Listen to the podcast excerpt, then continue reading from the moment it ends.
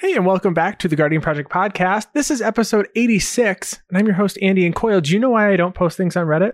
No, I do not. Because I don't want to provoke the trolls. Oh, Huh? okay. Huh? Okay. A new Kaldheim card, relevant to today. That's nice. GameStop. I don't own any, Stonks are up. but I've been told GameStop is a good company now. Mm, the stock is good. I actually am building that Sfella deck. I finished the deck list today. I was pretty excited. About oh, very good. yeah. And I am your other host, Mike Coyle. And um, Andy, do you know what this episode uh, has in common with every single commander that you play? Uh, I am here. No, you got to 86 that. You got to 86 that commander. bye bye. Please listen carefully. I need to cut all my commanders. Is that what you're saying? No, I right need to remove them. I need to remove them from all the of board my commanders. every time they hit the board. That's a big compliment. That's a really good You compliment. gotta, you gotta Even get rid like of. Noyan Dar, gotta remove it. You know, Well, that yeah. that- that is actually true. you gotta though. remove them all. You gotta remove them all. That's true, and this is the podcast where we talk about all things Magic the Gathering. but mostly commander. so, um, Arena is now on mobile for some folks. Mm-hmm. It's not on iOS yet, Nope. but um, I will say the first uh, the first couple of images that I saw of Arena online were of just a bunch of Scute Swarms. Yeah, yeah. People got to test it. I heard it hasn't been too terrible though. That's- like playing on on mobile, Mhm. it's um it it it just launched on January 28th, so uh, just a couple of days ago. Apparently, my uh, my note is too archaic to download Arena onto it. I think I have the Note Seven or the Note Eight or something like that. And you need like Note Ten minimum. There actually in the announcement there is a list of supported devices, but I don't have an Android. I have an iPhone, so Right. and ours isn't planned. The the iOS release is not planned until later this year. Well, that's better than when it got released on Apple. Didn't it take like two years to release on Apple after it released on Windows? Oh, for for yeah, the full blown Yeah. arena. It it was a long time. Yeah. A lot of people had to play on just PCs that were not really up to par to support Arena. You For wouldn't sure. think that it needed that much uh, support. Oh, the graphics are so good. No, they actually are very Yeah. good. It just there were a lot of people who were like, "Well, I want a Mac, so I guess I'm going to use this old laptop that I had from 14 years ago, and it's not up to par." Guess I'll just play MTGO. yeah, so um, it, it says that the the early access and open testing is happening right now, and uh, their goal is to release on additional devices as soon as they're ready, um, and that we should expect to learn more about what's next on the mobile launch plans uh, with the release of Strixhaven. So Okay, we know okay. time releases this week. The pre-release was this past weekend. Mhm. Did you get any pre-release kits or anything? I did. I bought a couple pre-release kits uh, when I was at one of my one of our LGSs picking up some singles. I thought, hey, I'll pick up a couple pre-release kits. Uh, best card I opened was the extended art foil Kaya. Oh, nice. That was a good pull. That's Yeah. a great pull. Everything else, I mean, I pulled like I've been. I was specifically trying to get cards for my Morophon Changeling Tribal deck because I can't uh, purchase those singles from LGSs until the set is officially released on Friday. Yeah. Um, but I figured, oh, maybe for our Thursday stream we can rule zero and it can be legal for me to play these cards. So I did pull a couple of, Of the course. cards. I did pull a couple of the cards that I, I needed for the deck, so that was fun, like a Maskwood Nexus. So I was able to open um I guess the the big card that I opened was the borderless Valki that flips into Mm. the Tibalt. So it's Mhm. got that alternate artwork. It's not the showcase one. okay, And I guess I didn't even recognize or or I didn't look into all the alternate arts. I mean, I like usually the showcase borders in Mhm. most of these sets, but that one is really creepy. His teeth are real gross. Oh, yeah. Valki's teeth are real gross. Mhm. and then Tibalt's teeth are like perfect. Are they? I I don't know if I looked at I just looked at Valki's side and I was like, you could use a good brushing. Yeah, I mean, maybe- Floss will do some wonders. that's what his dentist at the end of every single cleaning says. Do you floss? Do you And it's a, floss? you. Everyone knows that it's like it's not a real question. Like you could see, doctor, you're the professional here. You know what you see. I don't like using regular floss. I use either floss tape or I have those little. I don't know how to explain what they are. They look like it's the pick, and at the end, it's got the little piece of the, the Yeah, like to the individual floss stick stick, and you bite down on it. Mhm. Oh, it's way easier. Those things are genius. you ever think about creating something? And like making a lot of money, and you're like, everything's been created. No, the guy was like, no, no, no, no, I can improve floss. Yeah, That's great. an engineer that is also a dentist, probably somewhere. so I have a kind of a funny story. Okay. Um, this Saturday morning, I was able to go get a haircut for the first time in like two or three months or something like that because I'm a monster caveman Okay. who doesn't get his haircut very often. And it was in the morning. And I never wake up in the morning on the weekends right now. Um, You saw you saw like the sunrise. I saw that I did not see the sunrise. This was 10 in the morning. When I say morning, it's like for some people that's already afternoon. Some people were winding down for bed by 10 a.m. Yes. but I have my haircut at 10 a.m. and I decided since I was already out, like, oh, I'm gonna go to one of my LGSs and pick up these last few singles that I needed and blah blah blah. And I made my way over there and I didn't realize um, that this one LGS uh, doesn't open till noon. And so I, I, had don't to, think any of ours really open. Uh, one might open at eleven. yeah. So I had to turn around and go home, and then I ended up going back to the LGS. Was it the far one Yeah. over by me? yeah. Oh yeah, that's that's what a twenty minute drive for you, probably fifteen. Mm, It's probably 20. Yeah. Yeah, but it wasn't too bad. And I was able to pick up the last few cards that I needed for my Morophon um, Changelings deck there, like my Liliana's Contract and my Knight's Charge, which are really, really cool with Changelings. Uh, I do I do need a few cards uh, from you if you open them in your pre-release, like Mistwalker and Rampage of the Valkyries. Is Mistwalker the green? Mistwalker is uh, blue flying changeling at common, and Rampage of the Valkyries is an uncommon, uh, like Grave Pact, but specifically for angels. Oh, okay. I don't know if I opened it. It's entirely possible. Perfect. I will take a look for you. Um, we also there was an announcement for Secret Lair Ultimate Edition two. So um, Mhm. it'll be available May 7th at WPN stores around the world. It is featuring 10 full art pathway lands in premium foil with brand new art from uh, some of Magic Best's artists. So it includes the six pathway lands from Zendikar Rising, featuring show, uh, I guess, showcasing art from, uh, or I guess, art design for Kaldheim, and then the four pathway lands in Kaldheim featuring art from Zendikar instead. Um, so if you are looking to pick up these lands, you know, this is one of those. Does this feel a little cash grabby? Yes. Uh, not a little. I, I would I would I would stand on a soapbox and say this is very cash grabby. Yeah, I like these aren't really like I don't know if these cards are I mean at least for commander wise, I don't I don't I I replace like a guild gate with these. Sure. But even I mean it's just they're changing like just the plane that the land is on. And it's I mean they're it's beautiful art. Absolutely beautiful art. I just don't see someone going, "Oh, I need all five colors of my double-faced lands to be all from Zendikar or I need them all to be from Kaldheim." I'm curious to see how much these cost. I like wonder if like aftermarket? is this going to cost as much as the Fetchland Ultimate Edition? Oh, that. like that okay. because that was the first Ultimate Edition. True. And there were I sure hope not. There's not, I would sure hope not. Yeah, if it is, then well, I mean, I didn't buy the Fetchland one, but Well, I wanted to, but I did I did not not No. for not for that price. no, That no, was a little a little bit expensive. yeah, no, thank you. Um, and then the other item is there was an update to EDHREC's website. Actually, it came out today. Um, so I think the biggest thing there's there's a whole video, so you can go check it out.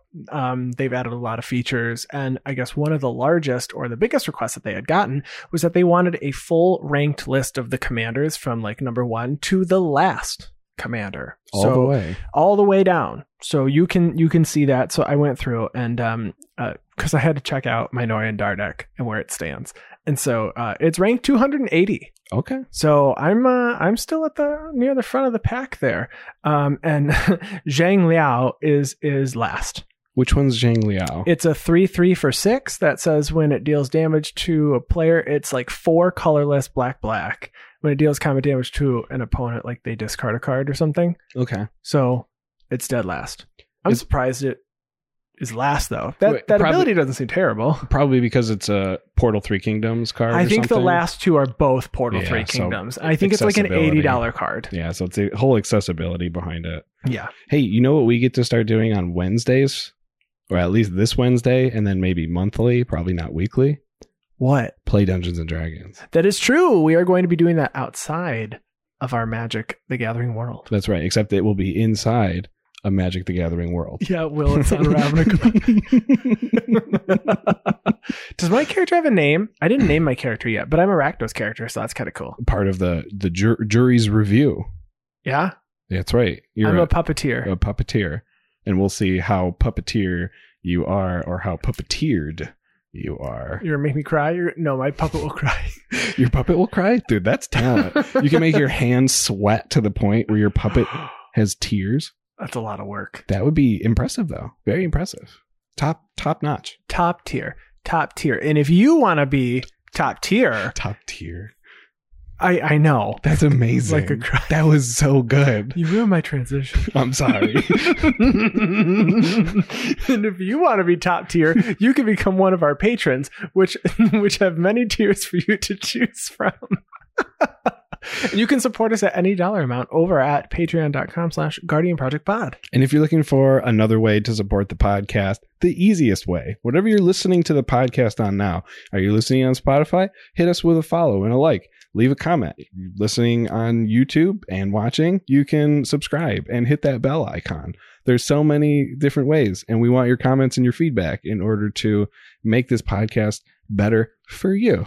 Coil, what are we talking about this week? This week we're talking about a little thing called meta or your meta game. So uh, we're going to talk about how you know the different uh, environments and people you play with affect your strategies and cards that you use in your decks. Let's uh l- logic? No. What's the word we would use for meta? That's so meta, but Yeah, that's so meta. It really is. What's the meta way of saying that's so meta? you just don't say anything at all. You just and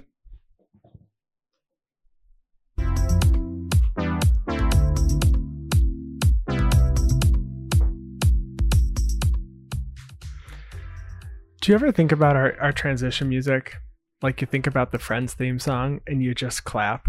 I we have before. Yeah. You you kind of have to. It's Yeah. just it's kind of the thing you have to do. If you're listening at home and you don't clap, What about what about an MJR? Because it's more fun at MJR. yeah, that's a, I, is, Is that a regional theater? I'm pretty sure that's a Michigan theater, and so uh, like AMC is is AMC national. Uh, AMC is national, yes, Okay. and they're and they're trading very well in the stock market right now. Oh, we're we're coming 360 already I to mean, that. I mean, you mentioned AMC. now I don't gotta know: is MJR? Uh, it's MJR Digital Cinemas National.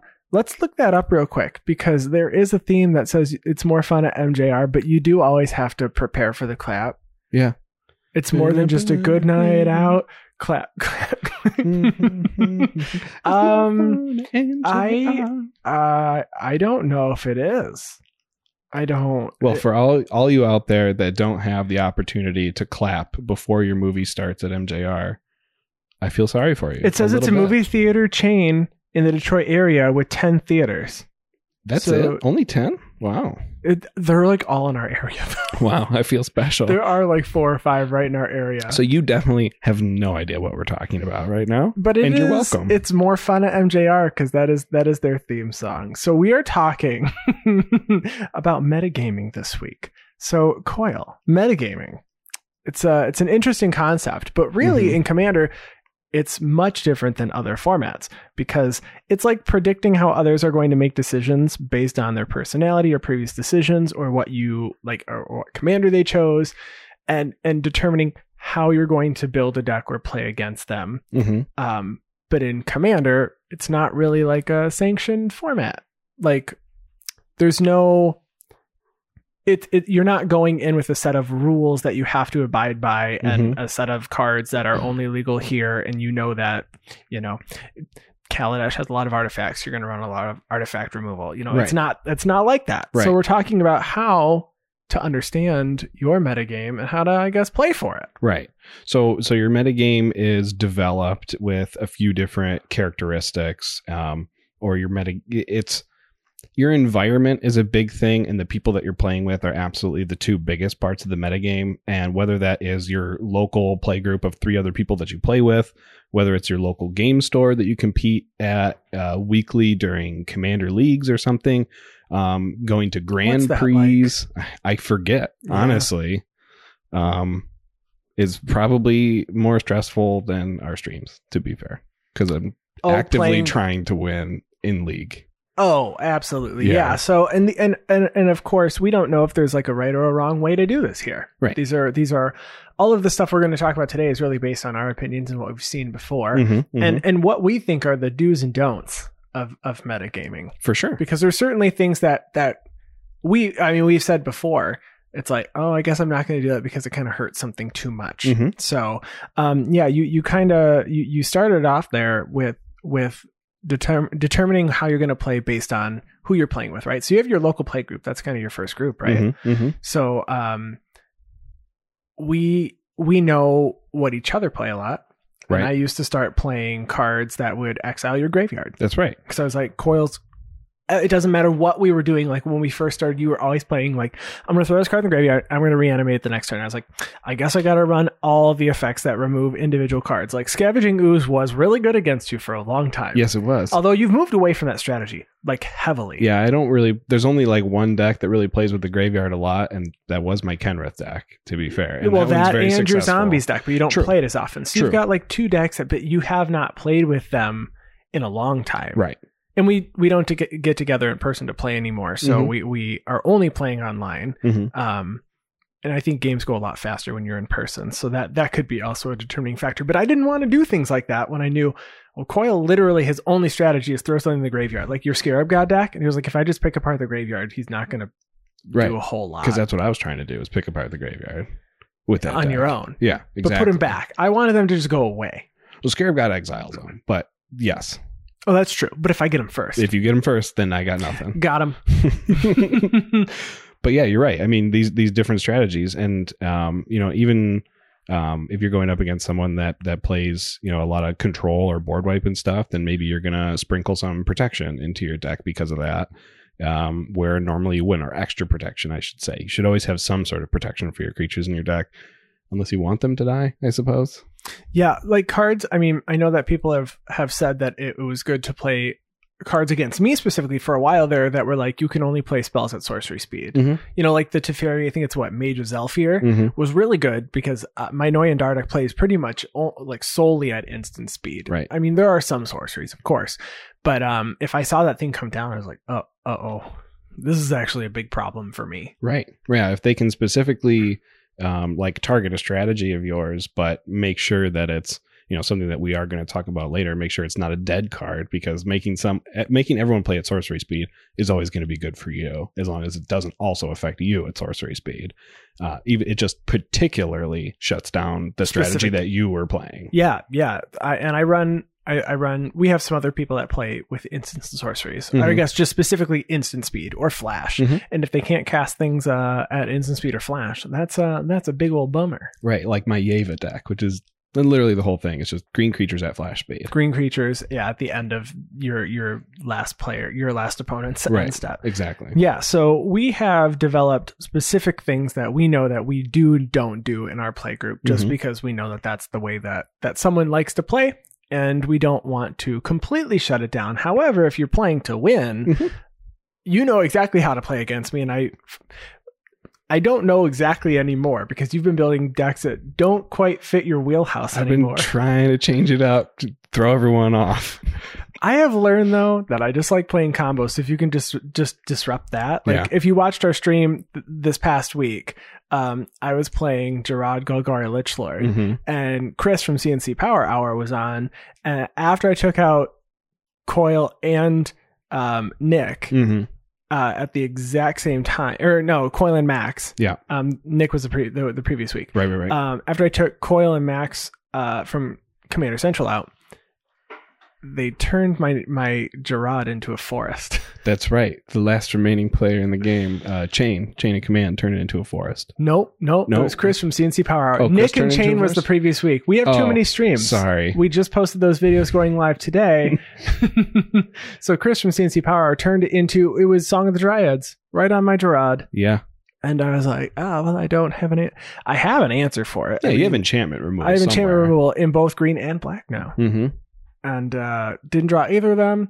But it felt really good taking two players out with 24 fling damage Yeah. in a single turn. Yeah, I died. I died in that moment. I don't even remember what deck I was playing at the time. Yeah. So I've been playing a lot of combos, and the way to stop me is taking out one piece of it. And the draw deck is simply a combo deck. I Right. mean, even if it's not an infinite, just reanimating and flinging like three times will just do it. So Mhm. um, he had the answer, which was turning it into a forest. That's right. Take out the command. Remember I said in my intro, you got an 86 at commander.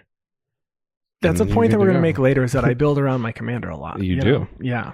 So now moving from your local play group to your LGS. Yeah, I think so. When we first started playing uh, Commander together, Commander wasn't a a league or anything at our local game stores. It was a casual format to play, you know, between standard rounds on F and M or on Sundays. You know, they had they started putting together. the Sundays where you got donuts for free That's true. and you just played two rounds. That's that was right. fun. And you got five dollars store credit if you want a pod. Right.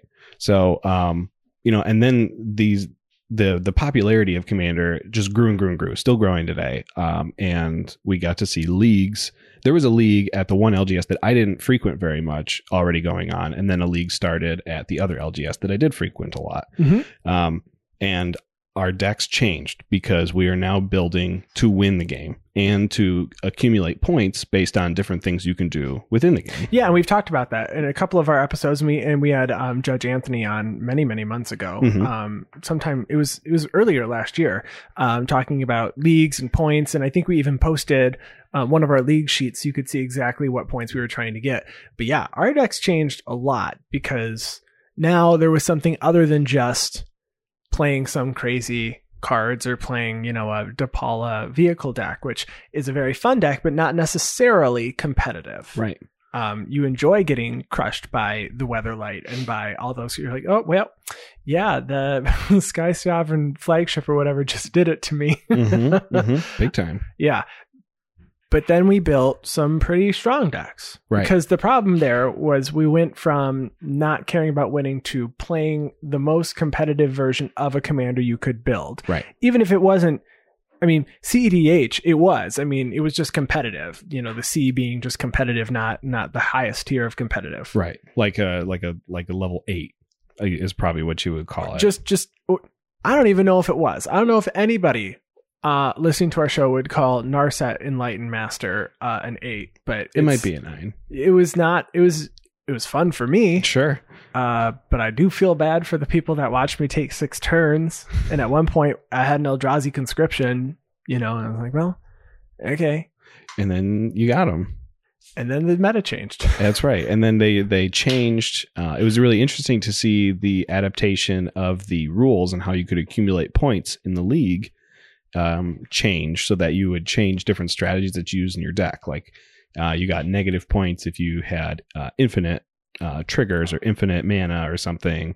Um, you could still win and get points. You just wouldn't get as many points for doing that. So um, winning a game in a quote unquote more fair way, and again, I'm saying that in quotes. Uh, Magic's fair all the way is my opinion, but um, you know, winning in these quote unquote more fair ways, you could accumulate more points in the league, and so you change your strategy to be the most efficient, but within this rule set. Um, and I thought that was really interesting for deck building. Yeah, there were, I mean, and then after the first week or two, you saw what the other people were playing. And, um, like there were some group hug decks with the philosophy of you concede. Mm-hmm. Um, so you, you kind of ramp everybody and go crazy, but like there was some philosophy. I don't know where it came from. I don't know if it's an our area thing or if it's an overall area thing. Mm-hmm.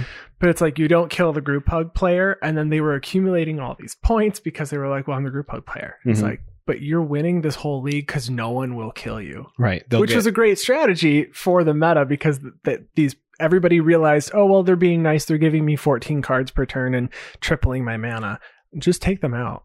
yeah. No, you should always take out the group hug player. But yeah, they would always get second place and then get the points for like saving someone's life or something because they had a fog somewhere random. And that was enough to accumulate more points than the person who got first place a lot of the times. yeah, So, um, specifically playing to for those little interactions in the game was another big part of our local meta. Um, that developed our deck building. And we wouldn't like go from the LGS back home and go, oh, I got to take out these 10 cards and put in these other 10 cards. Like, no, I'm just going to play the deck that I played at the, Mhm. at the game store. So uh, it changed our, our permanent deck build. But as I do change out in many instances, even for our stream, I will take out the fast mana. sure. It's sometimes it's just too much. Like Mhm. the Locust God deck is already strong, but when you get to add Mana Vault and Mana Crypt and Grim Monolith and uh, you know, and you just you add all the really efficient stuff, Mhm. um, it can be just a little too good too fast.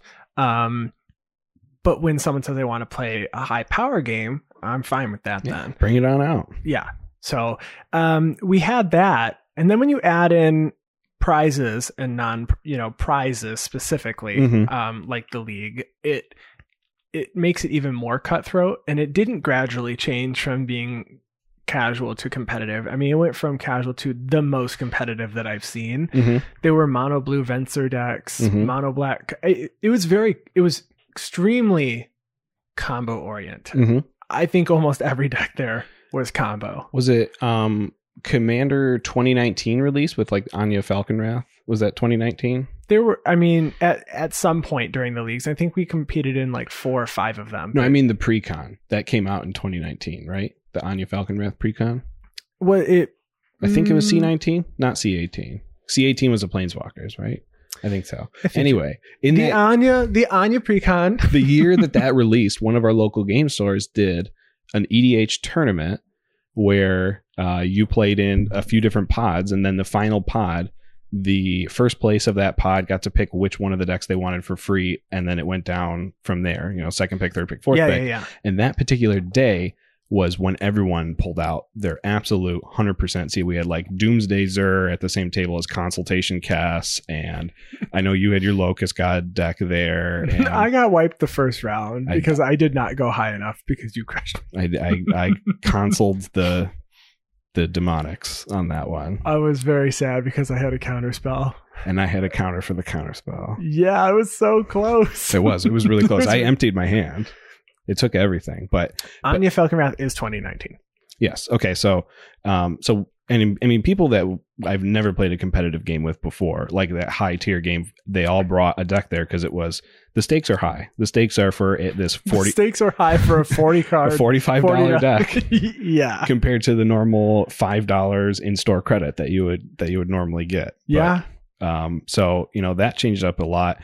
And you know, speaking of prizes, we also have uh, Magic Fest, formerly Grand, Grand Prix hmm that also had Commander at it. And I know the first time that we did it, um, you know, there was a little bit of a discussion before, but everyone seemed to be playing pretty high powered decks because they wanted to get the, the tickets and they wanted to win. But then when we went to Command Fest Chicago, there was a tier system of casual, competitive, casual, and competitive, which, you know, most people I would say probably followed the rules on most that one. most did yes Um, and so it was good to actually see that you could, no matter what deck you you played or what decks you brought, you could find a, a play group to play with at your power level. Yeah, no, that was a lot of fun. Um, and there were some people that were metagaming, but Mhm. bringing it back to its commander, and we don't really have an organized play structure. You're just trying to play to all of your weaknesses, Right. Right. So if you know that you are particularly weak to,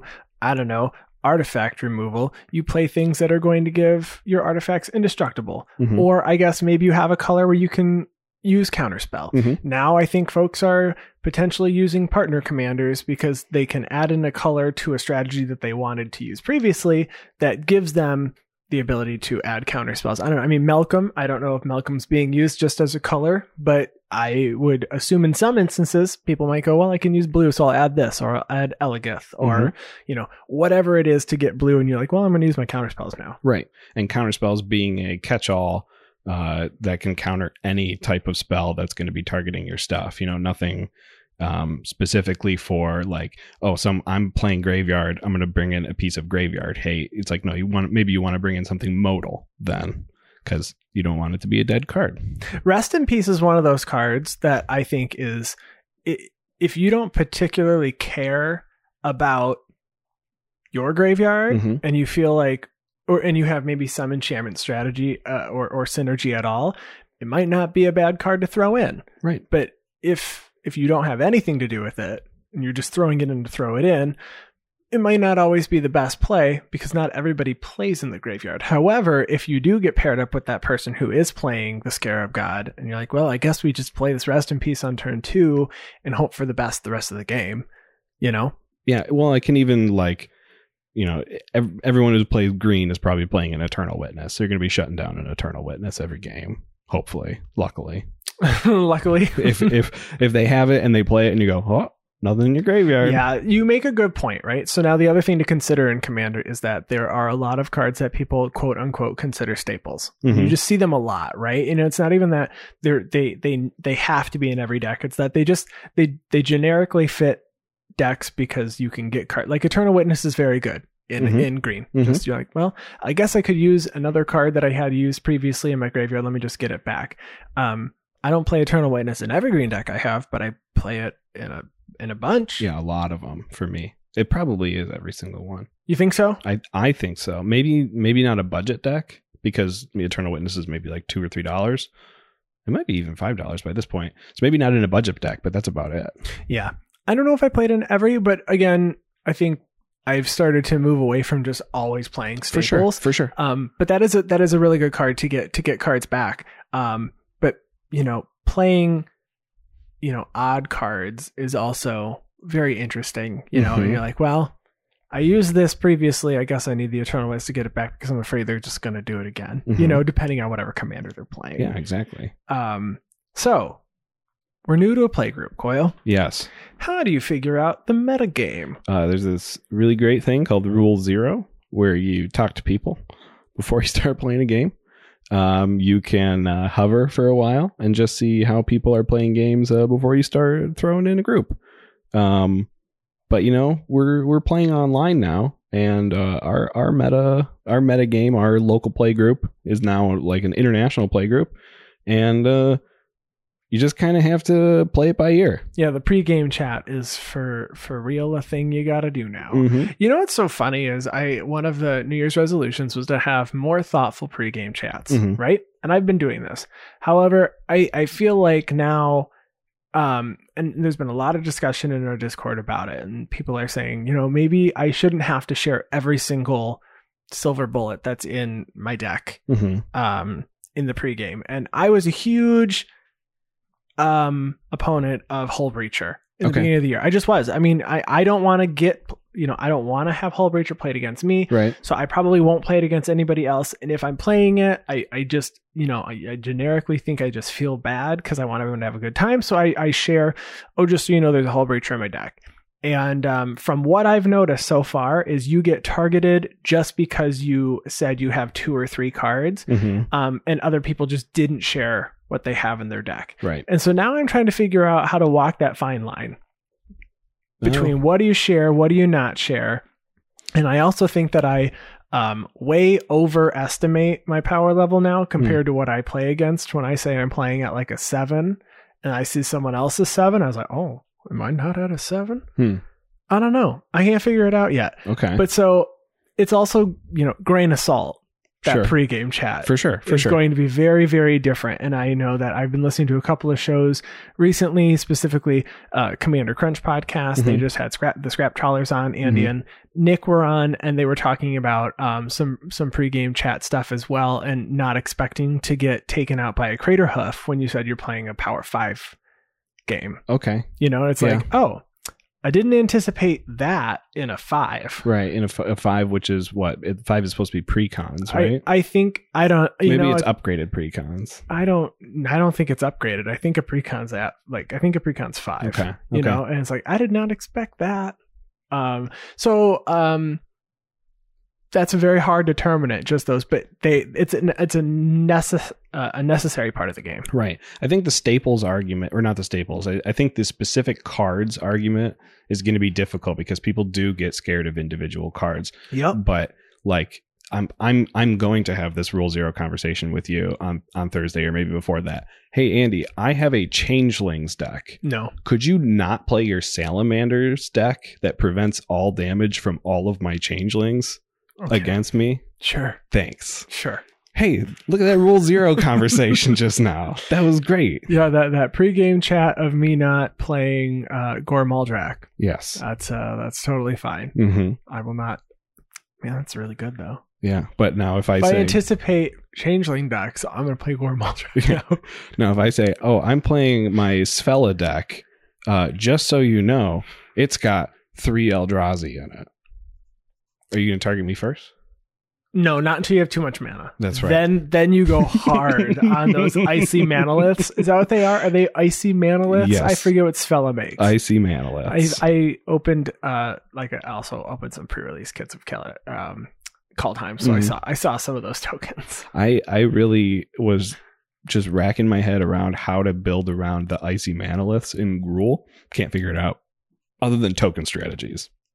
Just we'll get there. I mean, it gives you mana. That's pretty much how I'm playing it. You only need a couple of weeks. You know you're gonna you're you're it's gonna be a little light bulb. Oh my gosh.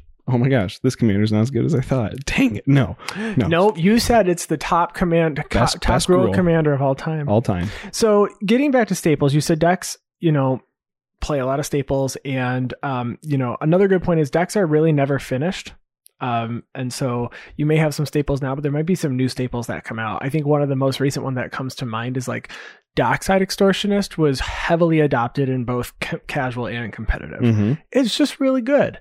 Um, within the last, you know, year or two, um, Dockside Extortionist has kind of hit hit the tables. Was that 2019 as well? Uh, Dockside Extortionist was in the Mystic Intellect deck from 20, 29. Yeah. Yeah. 2019. Savine, Savine. and that is that's just a creature. So I think that one Yep. is 20. Yeah, I think it was 2019. So um, when Dockside Extortionist kind of, uh, I don't know if that, or at least my my recognition, recognition, Recognition. Recog- no, we're going to go with it. Recognition. that the recognition of Dockside Extortionists. That's not a word. It is now. It is now. Dictionary. Add it to the dictionary. Dictionary.com, Wikipedia. Oh my god. I was saying recognized and realization at the same time. Mhm. Recognition. Recognition.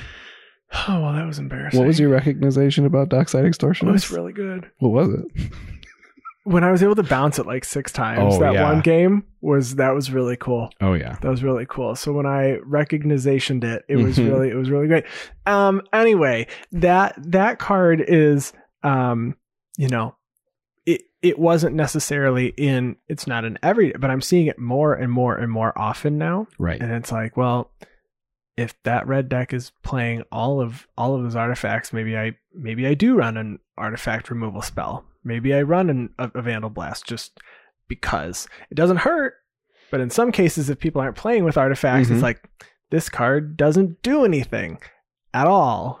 Yeah. Well, and you got to be careful if someone else plays a Dockside Extortionist and then just doubles up on your mana, too. I mean, nah. I guess if you're playing to your metagame and everybody's playing Dockside, you might as well just play you got to play your Dockside. You guys, you might as well just play You Dockside. ca- you have to. I guess you have to now. but it, it was really cool when that card came out how it it didn't warp but it helped like the competitive scene and then just became a really good card even just to play casually and cards like that are kind of my favorite type of cards and maybe hull breacher is trying to be that card a card you can play competitively but maybe you can play casually but people just don't see it that way right now they they still see hull breacher as a bad card bad card I still see it as a bad card. I mean, I was playing a deck and I finally cast a Mangara and I couldn't draw Oh, any true. cards with Mangara because there was just a, and it was in a, just a casual pirates deck. Yep. So it wasn't anything, it wasn't trying to be offensive No. or do anything crazy. Um, but, but Shauna from Tap That MTG, she had so much mana. Mhm. She was like, uh, I guess I make another because with Mangara, it's not May. I was drawing the card and she, I was like, all right, that's your second spell. Uh, Shauna, you make a, you make a treasure because you have Hull Breacher out. Um, so that card, if it hadn't gotten removed, which the three of us worked together to remove it, mm-hmm. um, it was pretty painful because I don't even think it was just me that was losing. It was we were all going to fall victim to that much mana. for sure and it was it was interesting in that casual format though because it's not like the hull breacher was cast in response to a windfall or anything like that it was just casually cast out there as a pirate And all it did for me is it made me change what strategy I was doing for the rest of the game. I'm not going to play my card draw spells right now. I have to find a way to remove that first, which is something that you would do in a game of standard or a game of modern, anyways. So the funny thing was that in that game, which had a, a, a Selesnya deck, what were I forget what you were playing. There was no Trimi deck, so there was Sultai, and Mhm. I don't remember exactly what you were playing. I don't either. But we had to we had to put one of those those the goad enchantments on it to force the hull breacher to attack Oh, because that's none right. of us had removal. that's right. I had it in my deck. I just couldn't draw my path hmm or anything. Uh, so or a fight card. There was nothing. So we had to force it to fight, and fortunately, all three of us hmm had enough to block it. Even if someone had to take the hit and do like a double block, and you know, it's a three-two though. It was getting, but it was getting big because of that enchantment. Plus, it was getting plus one plus one counters. But I digress. It But was difficult to kill, but killable.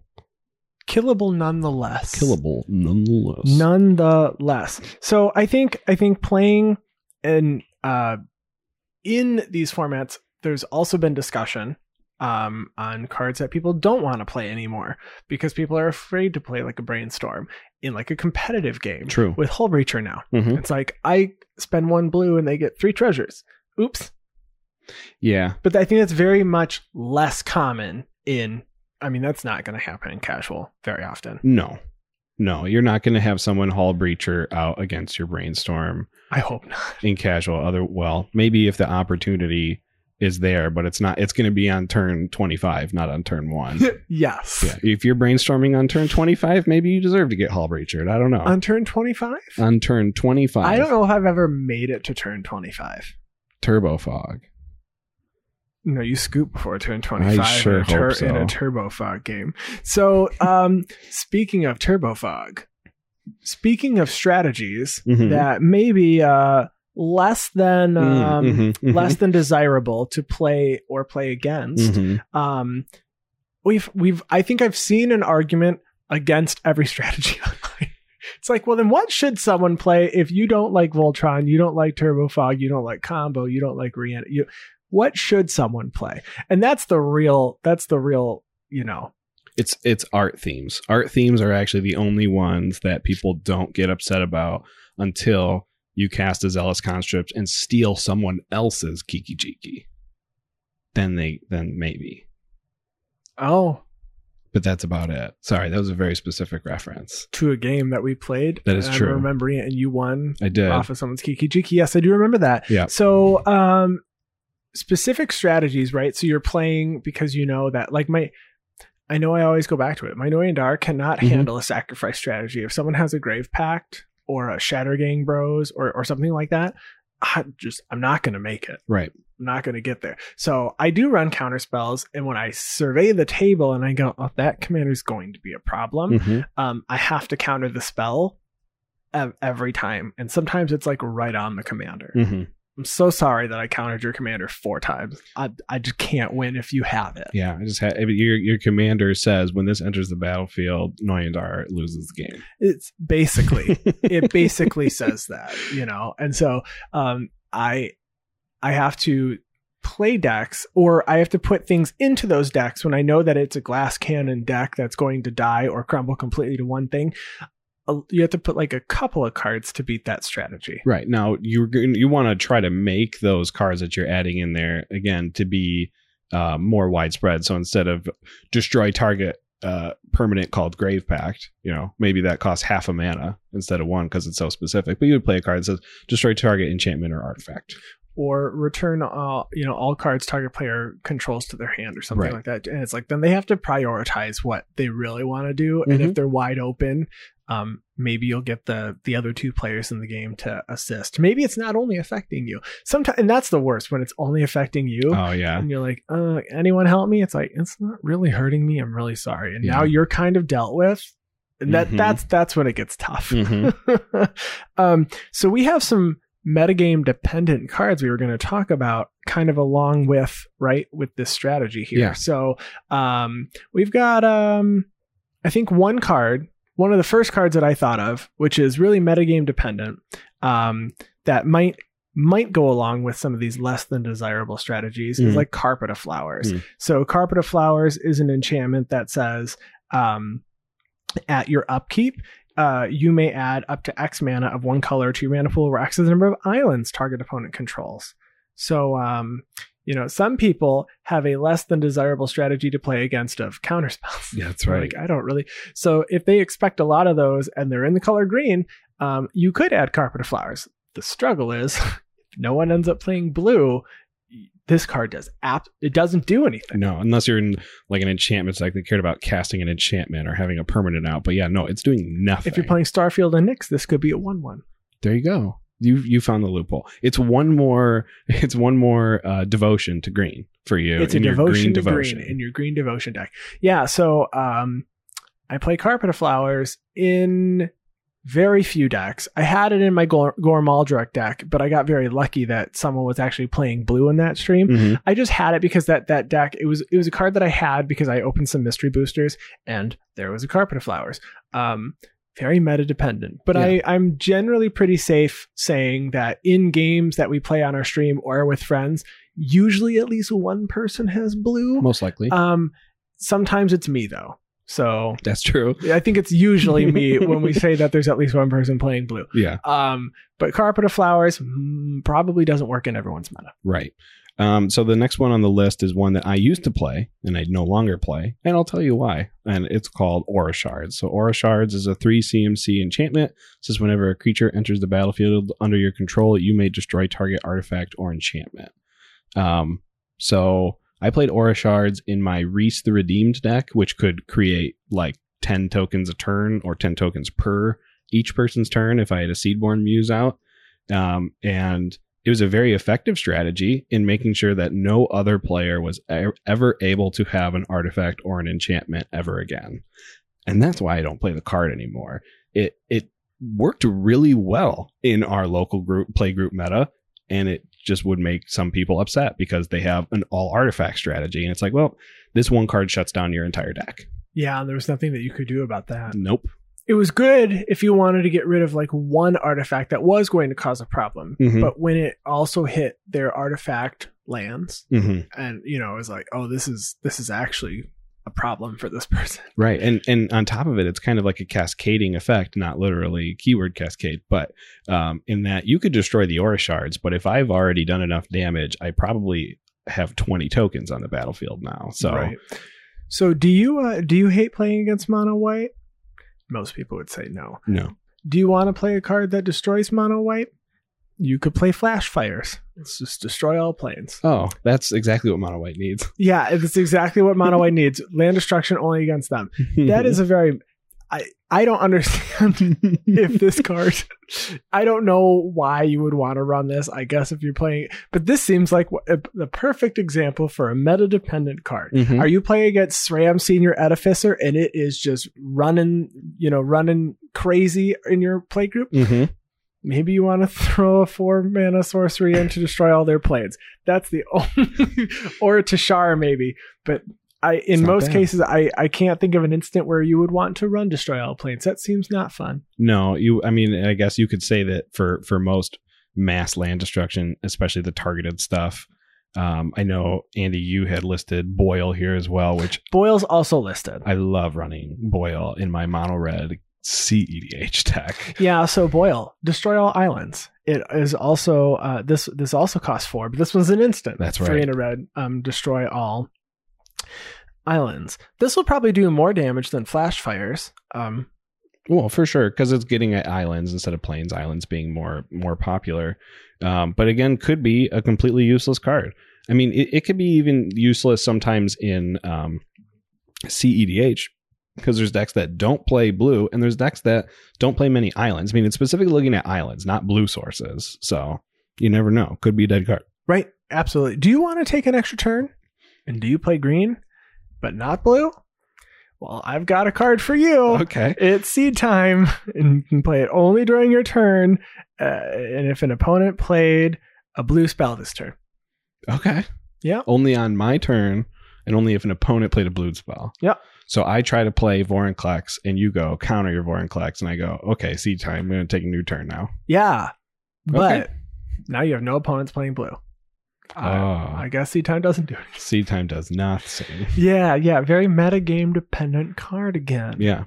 Um, two cards that I actually like playing in my mono red decks. Uh, and I when we when we were going through these meta dependent cards, I was specifically looking for cards that I actually do play uh, in these decks. So um, red elemental blast and pyroblast uh, being mono red cards that cost one mana that either counter a blue instant or destroy a blue permanent are not very good if no one is playing blue. Um, I do like the fact that they can destroy blue permanents though, which is kind of why I We're hating on deck. blue a lot tonight, but it's okay. We have lots of cards that hate on blue. We can take it. Down with Blue, blue. players. Blue players can't take because they'll just counter it. Sure. They'll just windfall. They'll get a new hand. We'll try. Time spiral. Let's go. um, but yeah, no, I mean, okay, let's go outside of blue then. Let's go outside of blue hate. Um, a card that I play in um in one of my decks is is insurrection. Uh, so for seven CMC, huge card, five red, red, red. You know, sorcery. It says untap all creatures and gain control of them until end of turn. Did you say seven CMC and then say five red? It's red? it's eight CMC. That's correct. I said it the whole time. it's Hold fine. on, can we roll what back word, the tape? What word did I, CMC. what word did I say earlier? You combined two different words together. I know what was it again? Oh shoot. It was like realize and recognize. Recognize and ah. Oh, reckon, recognition. recogn, and yeah, and recognition. That's right. So insurrection, an eight CMC sorcery for five red, red, red says untap all creatures and gain control of them until end of turn. They gain haste until end of turn. This is a huge, huge card that's going to be probably a win condition in a lot of things, but it's meta dependent because what if people aren't playing creature focused decks? Or there's just not enough creatures on the board at any given time to be able to swing at everyone and kill them. Maybe you maybe you'll be able, only be able to kill one person with it or maybe everyone is playing instant and sorcery decks or combo decks or something decks that don't involve their commanders very much where there isn't going to be a lot of creatures on the board. If you're playing in a meta like that you're not going to be playing insurrection but you could probably bring insurrection to a casual table and it would be very very strong a definite win condition. So it just depends on what your meta is. You could just ultimate your original Tibalt, I think. Right? That's insurrection on on that Tibalt. I Mhm. believe the ultimate is minus for so if That's you true. would like to also discard all of your cards randomly and then do that, neat. yeah and you can do it twice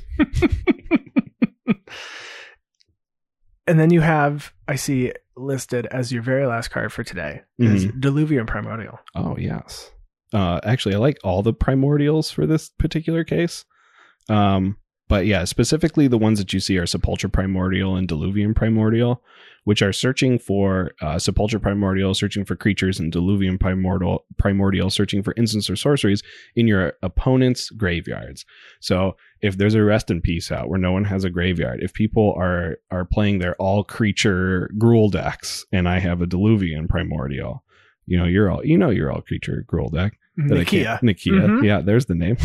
I couldn't remember it. Sorry. um, my Diluvian Primordial isn't going to hit with you. Um, or if if I'm playing my Jorien deck, which plays four creatures, then the Sepulchral Primordial isn't going to do anything against my deck. In most cases, people probably are playing a balanced um, aspect of instant sorceries and creatures. So in most cases, they'll probably be okay. But there's definitely going to be times when these are meta dependent cards that just don't work for you. That being said, have you ever seen Sylvan Primordial played before? Because I've literally never seen it's this card. banned. Dang it. You're not allowed to play it. That's why. it's, It's, so best. good. I've ca- yeah, because you destroy three of their lands and you get three lands. It's not even fair. It's just destroy target non-creature permanents. Mhm. It's it's a banned card. That's that would be why I never see it get played then. Yep. T TD today I learned. TIL. I almost I almost messed that up. TD Ameritrade. What are you trading? I don't know what that is. This is. a commercial for an investment group. Oh, interesting. Well, Yeah. if you want to be our sponsor, um, Coil will buy Sylvan Primordials. Sure. Deal. If you want to, if you become our sponsor, Coil will buy Sylvan Primordials. That's right. Interesting.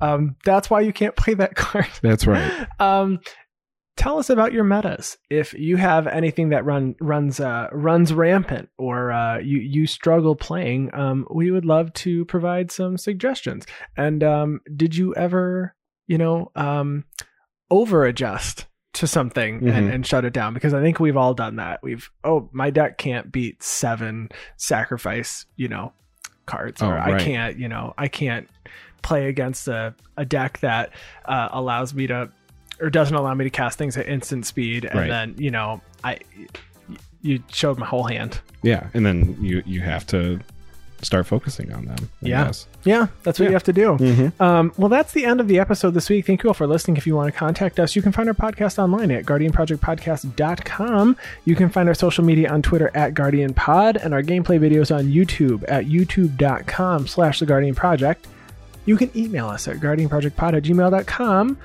i'm on twitter at atflory And I'm on Twitter at Wormcoil Engine, and of course, we always want to give a special thanks to our producer Ryan Nichols. Fwam, fwam, fwam, fwam. And also uh, a big ol' thanks to Chris Wolf, who handles all of our graphic design. Thank you, as always, to the both of you. And I guess we'll talk to you next week. goodbye Bye.